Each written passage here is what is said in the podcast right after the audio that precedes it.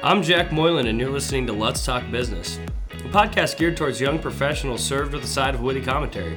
At Let's, we rally around the mantra make light, meaning be lighthearted, illuminate solutions, and create energy. We hope this episode will do just that. Lutz make the complex simple. All right, welcome everybody to another episode of Let's Talk Business. Today we're going to talk about financial planning and, and, more specifically creating a financial plan with your spouse or your partner. Here again with me is Lutz Tax Shareholder, which that's a new title I think at, you know since the last time we recorded. But Joe Donovan is with us today. Joe, how have you been? And yeah, congratulations. Thank you, thank you, Jack. Yeah, life is good. Very excited to be with you again and yeah, I think excited to talk about our topic today because I feel like it's relevant to to me with having a new kid and also just relevant for people kind of in our life stage, life stage in general. So yeah. should be a good conversation. Yeah, no, it is. It's specifically relevant to me as well. I'm getting married in December. Yep. And so, you know, we've had some financial podcasts recently and talked about, you know, budgeting and, and different kinds of topics, which I know initially I think one of our first episodes that we did was with you, and it was it was around the topic of budgeting, and, and I still maintain some of those thoughts that you brought up, and I'm excited to hopefully explore those topics. And then we have, you know, already. I think it's probably makes sense to to maybe have those conversations before you get married. You know, yeah, I guess let's just get into it right there. Why is it, you know, why is it important to create a financial plan with your spouse or your partner, and and when do you think you should should do that? Yeah, so I mean, you kind of hit the nail on the head. I mean, for me it's always easy to come easiest to come to a plan, come to an agreement before there's a conflict, right? Like it's all about proactive communication because really easy for Jack and Joe to agree about something when we're level-headed and mm-hmm. you know, kind of in the same like calm, clear mindset versus before, you know, all hell breaks loose and we got to decide, you know, when we're heated what path to go forward. So when you want to buy a purse and I don't want you to buy a purse. For sure. Right? Yep, yep, okay. yep. Or you're trying to I know like you're trying to take a fishing trip yeah. and she's like, You didn't let me get a purse six months yeah. ago, like we have to hammer this out now. Yep. So yeah, to me it's really all about communication and it's best, you know, a lot of the stuff ideally would happen pre-marriage. And like I think anytime you have a big life event and there's gonna be a big, you know, I'm gonna call it the period of change. It's good to like set boundaries and have agreements before that. So like maybe before you get married, before you have kids, before you buy a house, like each time you kind of want to evaluate those things and say, all right, like we're undertaking this new endeavor together. How do we have like a good financial foundation and like kind of come to agreement about what our game plan is to just try and relieve stress, right? Because right. I feel like, you know, pre-marriage, if you don't iron some of these pieces out and one person has, you know, a way different feeling about money than the other person, and you figure this out six months in the marriage, you're kind of setting yourself up to fail. Not to say you can't overcome it, right. but it's one of those things that could be easily avoided with a with you know a conversation. So, mm-hmm. to me, the important piece is you know when you ask like, hey, why is it important to create this plan? You know, to me, it's about proactive communication. It's about you know teaming up on this. Like I think all too often you see couples where you got one person that's in charge of the finances and the other person trust them, you know, blindly with this. And which is kind of, I mean, that's kind of the situation that that Hannah and I are getting into. You know, where I've I've been in you know business, like understand the financial side of things. I work at us, you know, accounting firm, and she's going into the medical field. Yeah. Right. So she, I mean, she understands it. She has, you know, understands herself and her spending habits, but quite frankly, could care less. So it's about us finding probably a balance of communicating enough so that we both know what's going on, but you know also not the point where it's like okay she's like i could care less right? Yeah and for sure. And i think like to your point because my spouse and i have very similar stuff it's fine that she wants to offload that to you or francie and me. Right. I think that's totally healthy. But like you want to have the conversation as a group so you can say hey as a team we agree that this is our game plan and this is how we're going to you know try and organize ourselves financially and you know here's our goals here's the structure and our budget and all that stuff. But like now jack you go execute or joe right. you go execute but it becomes really hard if if like you know she just says all right jack this is your deal mm-hmm. and you have a disagreement and you know she can kind of look at you and say hey what the heck were you thinking here? Why'd we do it this way? Like to me that's a whole different thing when someone doesn't have any accountability and doesn't feel like they are part of the plan. It becomes really hard for then you to take criticism versus if you have a plan and then you're just executing, it's like, hey, I'm just executing on what we discussed. Well, I saw you you wrote that down in, in your notes before this, and and I thought that was a really good point. Is it's you know, it absolutely leads to a lot more contention if one person has has had to be more responsible for part of it than the other, right? If all of a sudden there is a disagreement on something, and I'd be sitting there saying, well, you haven't said anything about it yet. Yep, for right? sure. I mean, so it, it, it does need to be as close to 50-50 as possible, right? Yeah, and I think like look, there's other things that she's going to do better than you are, and this might be your thing, and that's fine. Absolutely, probably more, probably a lot more things if I had to guess. Uh, but like, you just want to be again like you just want to be as much on the same page and then let the other people like you know we do all the strengths finding stuff it's like this is one of your strengths let you execute on it but it shouldn't be you know your unanimous decision like she needs to have some input so that you can like kind of be a team and like, one of the things we'll talk about later in this i think is like there's it's good to let people play their role and do you know do what they're best at, like handling the finances. Maybe some other person is making more of the child rearing decisions or planning, you know, what schools the kids are going to go to, handling activities, all that kind of stuff. Whatever the split is, the split is, right? But also, I think there's a risk too sometimes if you don't have this plan mm-hmm. that the other person can just be ignorant to your financial life and that's a risk, right? Like if something happens to you and she doesn't have any ideas of, you know, what you've been doing, where your accounts are, how you've been saving, what kind of, you know, estate planning you've done, any of that kind of stuff, right? It's like at minimum you want to set your spouse up that they have some sort of awareness, like God forbid something happens to you, that they kind of know enough to like keep everything rolling and find the right people to help them, right? Sure. So yeah, no, that makes sense. It's fun thinking about just the little things right now that we, you know, will periodically. We were grocery shopping the other day, and I think she bought like Clif bars or something. Like, why are you buying those? Those are expensive they're they're not healthy. And then I think I bought like a, a sixty dollar brisket, you know, or something. She's like, "What are you gonna do with that?" But I think it, the point is that the earlier and the, the more frequently you you have those conversations, you can address those two things and say, "All right, we both have our thing." Yep. Right. It's just as long as we make sure that it doesn't get out of hand. And and like one thing that you mentioned last time we talked, or you know, when we did that first podcast was doing more of a um, more of a, a general um, oh personal wealth kind yeah, of like review, balance sheet. balance sheet type thing, right? As opposed to budgeting and checking every expense so that you can say, all right, we're going in the right direction. That seems like a much more reasonable, kind of a better situation or I guess solution for, for us at least. Um, so I'm, I'm, I'm curious. So your guys' situation is pretty similar?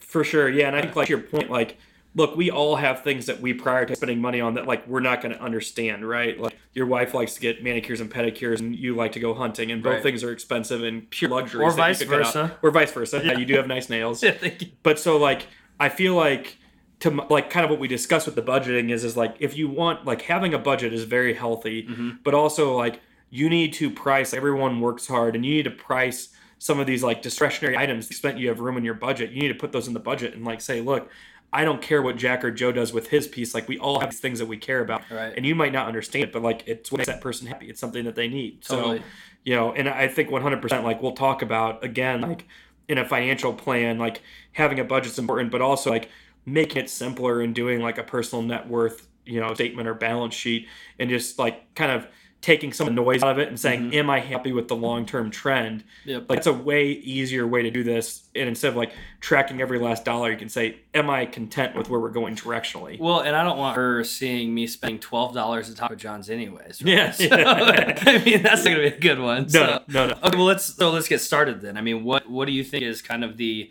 some of the initial conversations or points that should should you know drive you down the right path of of creating a plan? Yeah. So to me, I mean, I think it all starts with like sitting down as a couple, like we said, you know, emphasis on communication and discussing what your financial goals are, right? Because like right. that can be different for for everybody, mm-hmm. right? And like it, they can change greatly depending on your stage of life. You know, when you're first getting married, you know, your financial goals might be primarily, hey, are we going to be able to afford a house? How are we saving for a down payment? Yep. Are we paying for part of the wedding? You know, do we want to have a more expensive wedding because we want to have an open bar? You know, do we want to have a you know DJ band? Whatever it is, right? So it's like these goals change, and these the the plan you come up with, you know, needs to be. I kind of feel like variable and like a living document but it also needs to be something that you're trying to yourself accountable to like i feel like they should be reasonable goals they should be fluid for kind of the stage of life so i i don't think this is something that like you sit down with your spouse and you write one time and then it's you're done. Right. You know, it's like a hey, what's our game plan for this stage of life? And then you get through the wedding, you're like, all right, maybe we should spend some time trying to prioritize like saving for a house. And you have some kids, and then you're thinking about retirement. And it's like just constantly changing your financial plan for what stage you're in, but also like knowing that you can't keep kicking the can, right? Like mm-hmm. you're not mm-hmm. going to be happy if you wait to start saving for retirement until after you get your kids through college. Like that's yeah. not a good plan. So, cool. you know, it's kind of thinking through things with a long time horizon, but also like kind of breaking into things that are manageable because we can't make decisions as, you know, people that are in our late 20s, early 30s, we don't know what our life's going to be like in 30 years. Right. So, well, and that that's one of the more consistent things that we hear too. We've had conversations with people about insurance, about, you know, taxes, estate plans, things like that, and the consistent feedback is continuously revise it. Yep. Right? I mean, things are going to change, your priorities are going to change you know your your financial situation is going to change. So as long as you know it, insurance like make sure your beneficiaries are being changed or whatever that so that it's, it's it's correctly reflecting your current life you know life stage. But yeah i mean making it so it sounds like make it fun enough or, or easy enough in a way that you're going to want to consistently do it as opposed to let it just sit there static and then 10 years from now you're like whoa we are way off for, sure, for sure. and i think like with like financial plan right? Like a lot lot's within your control, like how much you save, you know, to your retirement accounts or to like, you know, your brokerage account, setting up your emergency fund, where your cash goes on a monthly basis. Like these are all things that generally we have some control over and we can kind of like hold ourselves accountable to. But there's a lot of pieces to a financial plan that aren't in your control, right? You know, yeah. like, you know, a tire blows out in your car and you have a thousand dollar repair bill you weren't planning on.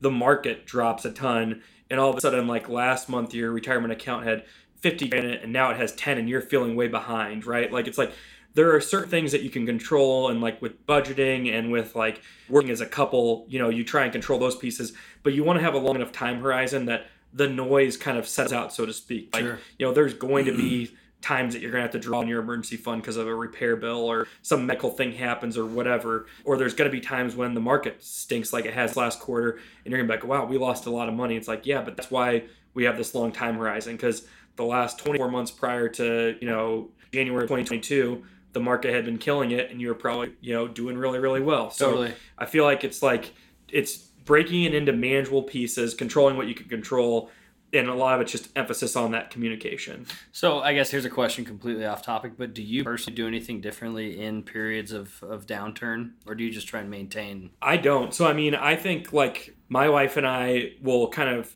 I'm always looking and saying, right, how are we spending the money that we're making? Right. And I always look at it as how much we're saving into these accounts. And if it just so happens the accounts are down because of what the market's doing, like I'm more worried about what's being contributed to those accounts, not what the performance sure. is today. Yeah. And I'm doing like long looks, you know, when I say like, okay, over the last like five years, what kind of rate of return have I gotten? Because like, you know, whether you're using like Vanguard or I'm trying to think who Lutz's 401k is through now. I know it's Ameritrade's the platform. It's uh uh, Newport. Newport. Yep. Yeah, Newport. So it's like they have these reports where you can like see how you've been doing long term. Well, that's why I pulled the um, breakdown of the you know the aggressive equity. Yep, fund, investment returns. Yeah. Yep. So I mean, cause I, have got whatever 30, 40 years, and so that that was fun to see those breakdowns and then look into those index funds and see oh over the last 10, 15, that's gotten thirty percent. Yep. Return of fifty or whatever it is. Yep. Um, exactly. and so like I don't I honestly don't change what I'm doing. Like I right. figure like as we get older, you approach retirement, like you might do stuff more conservatively. But for now, like we have these long time horizons, and I'm more worried about like how am I funding those accounts. I'm not necessarily worried about what the market's doing at any given time. Or pay, yeah, paying down like I mean to paying your point debt. about emergency fund, paying down high interest debt, whatever it is, getting yourself in a position where, you know, because yeah, the interest that you make on on some of these accounts or some of those you know funds are is going to be negligible compared to your eighteen percent credit card. Yeah, exactly. You know, yeah, yeah, for sure and and yeah, so I mean, I think like you kind of hit the nail on the head from a like getting started. It's you know you come up with your goals, you hold yourself accountable, you make it fluid so you can right. adjust it, and like you use this long time horizon to your benefit to your benefit. Like you mm-hmm. don't make drastic changes. This shouldn't be something like you're evaluating monthly and saying, "Oh, we need to revise this." It's right. like a, "Hey, like this is our goal for the next we got a 2-year run here where we're thinking about having kids." So we really want to have an emergency fund of, you know, I'll just throw a number out there, 20 grand before right. we have a kid because it'll help us sleep at night. Totally. Okay, well, let's break that down into what we need to save each month to try and get there. Right. And oh, we had a bad month because we had a car issue. Fine. Well, then let's like, let's try and adjust and, and do better going forward. But like knowing that like, it's not like a, oh, we had this issue and now we need to rewrite everything. Right. You know, and then it's just like you kind of just take things piecemeal. Totally. And, and one of the things we talked about earlier, which just kind of goes into this like, how do you get started? Like we talked about how it's often that like one party will have more of responsibility here. I do think that that responsible party is, you know, is should and is should be held accountable to like educating that other the other party on the progress mm-hmm. and also like we kind of talked about we actually have a blog out there with like a financial planning checklist where it's like holding you know, helping the other person be educated about where you're at in the process. Hey, we set this goal and here's the direction we're going. And then also like if something happens to me, here's this resource you can go to where I've listed out, you know, where our credit cards are at, who has our mortgage, where our savings accounts are, how our 401ks are accessed, do we have life insurance, all that. Well, like of some of them, you've got like who are the trusted advisors, what's their contact info, yep, right, insurance policies, bank accounts, you know, proof of identity and relationships, mortgages and loans, titles and deeds, tax returns. So we'll have to link that that article because that has some great information on. I mean, it'd just be good to get all this information down in one place for sure. For and, and I think like I'll say from my perspective, like that document, I think has come from like Lutz working with like some older clients, right, where there is one responsible party, and if something happens that to that person, often we'll get brought in and it's like no one has documentation of everything and it's a hassle. Yep. So if like some of like our, our older clients, we like almost mandate that they like let us help them fill that out just to like try and make it so that if something does happen, God forbid, we can be more valuable and help, you know, step in quicker. But mm-hmm. I think it's something to like as a best practice, like young people. I know like like we talked about, like I, you know, kind of keep track of my wife and my net worth statements and I send it to her, you know, once a quarter and say, Hey, here's the update. I don't think she looks at it like hardly at all. But she could always go look at it and say, Oh, well, I know Joe and I have these accounts here. I know where our mortgage is and like kind of see some of those things and know, you know, what we have, where and why right because oh, so that was my next question is how much do you communicate how often? And it's just kind of just a general report that you're like hey here's where we're at. This is what changed. This is what hasn't basically. Yeah and i think everyone can like kind of do it their own way. Like i do think that there should be some regular nature to it. Like if you say oh we're going to revisit this in like five years right. you're not going to hold yourself accountable. And so like for whatever reason i pick quarterly because i feel like monthly way too much and quarterly is like kind of just like a right number yep. that like made sense for me. But some people might be an annual thing, right? And I think you just look at it and say, hey, again, it's like that proactive communication. The, and the other thing that I'll say is like there's all types of tools out there that can like probably automate a lot of this stuff for you. Mm-hmm. So it might be something where like if it's being done automatically in like a smartphone app, in theory you could look at it more often but again we want to like take the noise out of it right? right, so but that's like also makes it even easier maybe on you and your spouse you said oh hey i looked at this today on the on the app and like here's where we're at and we're making good progress but i'd like to see us try and like you know dial this piece in. Sure. You know? Yeah. No that makes total sense. I mean because i know some of those apps out there like i've heard there's the you need a budget app that's more obviously pretty granular budgeting. Have you used any other ones? I mean honestly like i'm old school so i just track it in excel. But i know that like i think there's like NerdWallet has some resources out there. Some of these i'm trying to think like if you just like go google like spouse new spouse financial plan like there's going to be hundreds of tools out right. there i know like some of us nerdy accountants that have quickbooks because we use it for clients like some people will create a personal quickbooks file.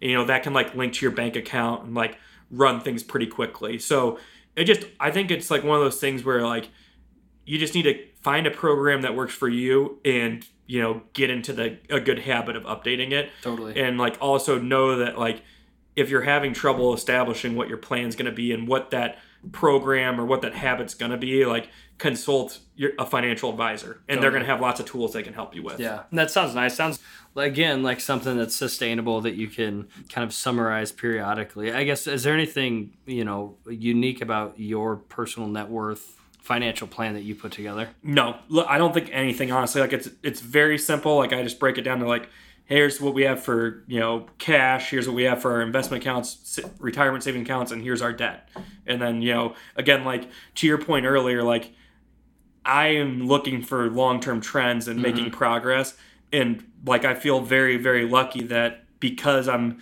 you know knock on wood so far been satisfied with the progress we're making I don't get too worked up about like how we're spending money because right. I'm I'm comfortable with what we're saving, right. and then I just say the rest is just noise to your point, some people are going to waste money on brisket and other people are going to do it on Clif Bars. Who cares as long as you're making progress, right. you know, in a, in a manner that you're comfortable with and that you're both comfortable with as a couple. Well, and I think that, you know, now probably more than ever before, it's easier to, and again, I think this, this phrase is one that's always stuck with me is to pay yourself first, yep, right? Absolutely. To automatically deduct money from your paycheck every single month and put it in, whether it's a savings account I set up an online savings account, which has been awesome because it's completely separate from my bank account. You don't see First it on National. Yeah. yeah. No, it takes a couple days to transfer, so I never transfer it. I don't need to because I, you know, I budgeted enough to where I know, okay, this chunk's going here, this chunk's going into a, an investment account. Yep. This chunk's going into payments for for debt, and when you, you know, again, go from that budgeting perspective, and then you're just left with whatever cash you've already told yourself you can spend. Yep. Then you're you're good, right? You're, you're good, exactly. And I think that's exactly right because again, it helps take the noise out of it. And I think also, like to me, you know, the nice thing about having like whether it be a budget or like a financial statement that you kind of get comfortable with and like mm-hmm. track it and taking the noise out of it is great. But it's also like really motivating because you right. start to see the progress you're making and you hit milestones, whether it be like if you're someone that has a bunch of student loans, maybe you make a milestone there where you get a big chunk of it or all of it paid off, or yep. you get credit cards, or once you get a little older, you pay off your house. Like yep. I think it like it's very motivating, and it also allows you as like a, as a couple an opportunity to go celebrate these victories because. Mm-hmm.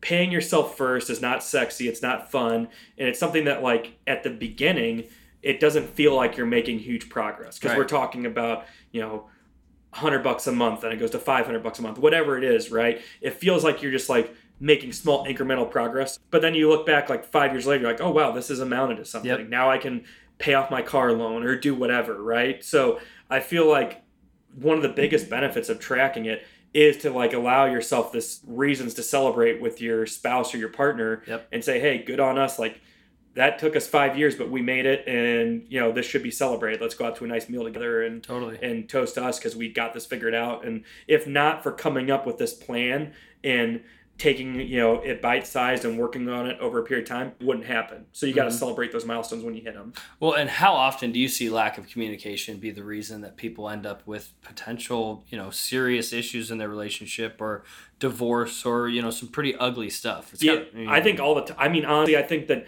you know, they talk about, you know, us Catholics, we have to do that pre-Cana training before we, we're we doing married, it right, right, now. Yeah. Yeah. And they talk about like, hey, what are the things that most like often lead to failures in marriage? Number one is generally financial. And it, it's not, it's not about we're not making enough money. It's about we don't agree how to spend or yep. save the money that we that we are making, right? Yep. And so much of that's solved by communication. And, and I think that sometimes it's like, hey, you know, there's going to be financial stresses, there's going to be kid stresses there's just there's so many things going on that you can minimize that stress just by having some proactive communication.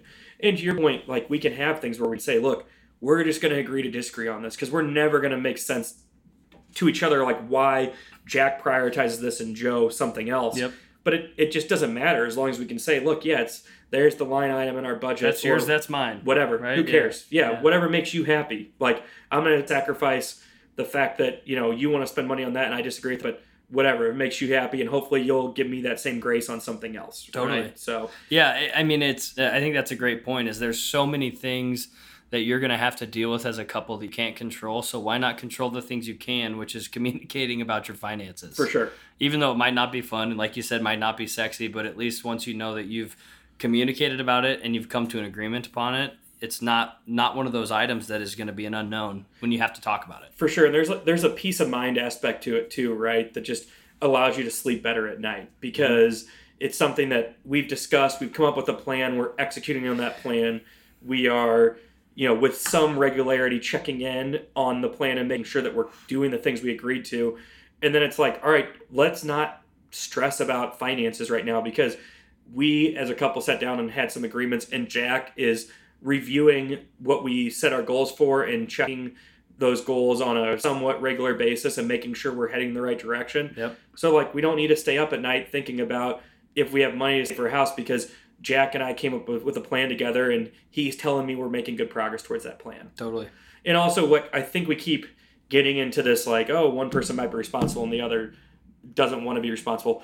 I feel like that is normal in many circumstances, but that doesn't need to be the case, totally. right? Like you yeah. could have a couple where both people think about things the same way, and they both want to have. I I know couples in, the, in, that. I know couples that where it's two CPAs. Yeah, exactly for sure. And so so that I'm sure like you might find it where one person's delegating to the yeah. other, but you could find it where it's like, hey, we're going to do this together, you know, once a year, and we're going to review, and that's great. Yeah. So I feel like you just got to do what works for you, but the main thing is is communicate, come up with a plan, and try and hold yourself accountable, but use a long time horizon and set the goals reasonable. Yeah, no, absolutely. I mean, when, you know, any input on on getting external people involved, CPA, financial advisor, lawyer. I mean, what you know, this is the primary goal or the primary thing you should accomplish is communicating with your spouse, right? But any recommendations on that address, you know, talking to outside people? I think from my perspective, one I will say that I think often people think their CPA knows what they're doing with this.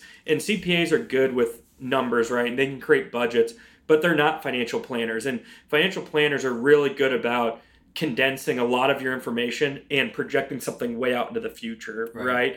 And that's just different from what a CPA is going to do. So, what I would tell you is from a young person's perspective, a lot of it's just about getting good habits going, mm-hmm. which is to your point, setting up an emergency fund, paying yourself first, right? And you don't need some outside professional to tell you how to do that. Right. You know, I think you get to a point where you kind of reach critical mass and like you get a little further in your career, you're making a little more money, the numbers become a little bit larger. And then at that point, you might say, okay, I've been doing this on my own for a while and it's been going pretty well, but I want to bring in someone else to like to, to validate what I'm doing right. and tell me if I should be thinking about something differently. Okay. Mm-hmm. And at that point, my thought would be you'd get a financial advisor. Right. You know, obviously, having a tax CPA involved when you're doing planning around, you know, there's there's tax consequences to some of these things. You know, you have a windfall for some reason.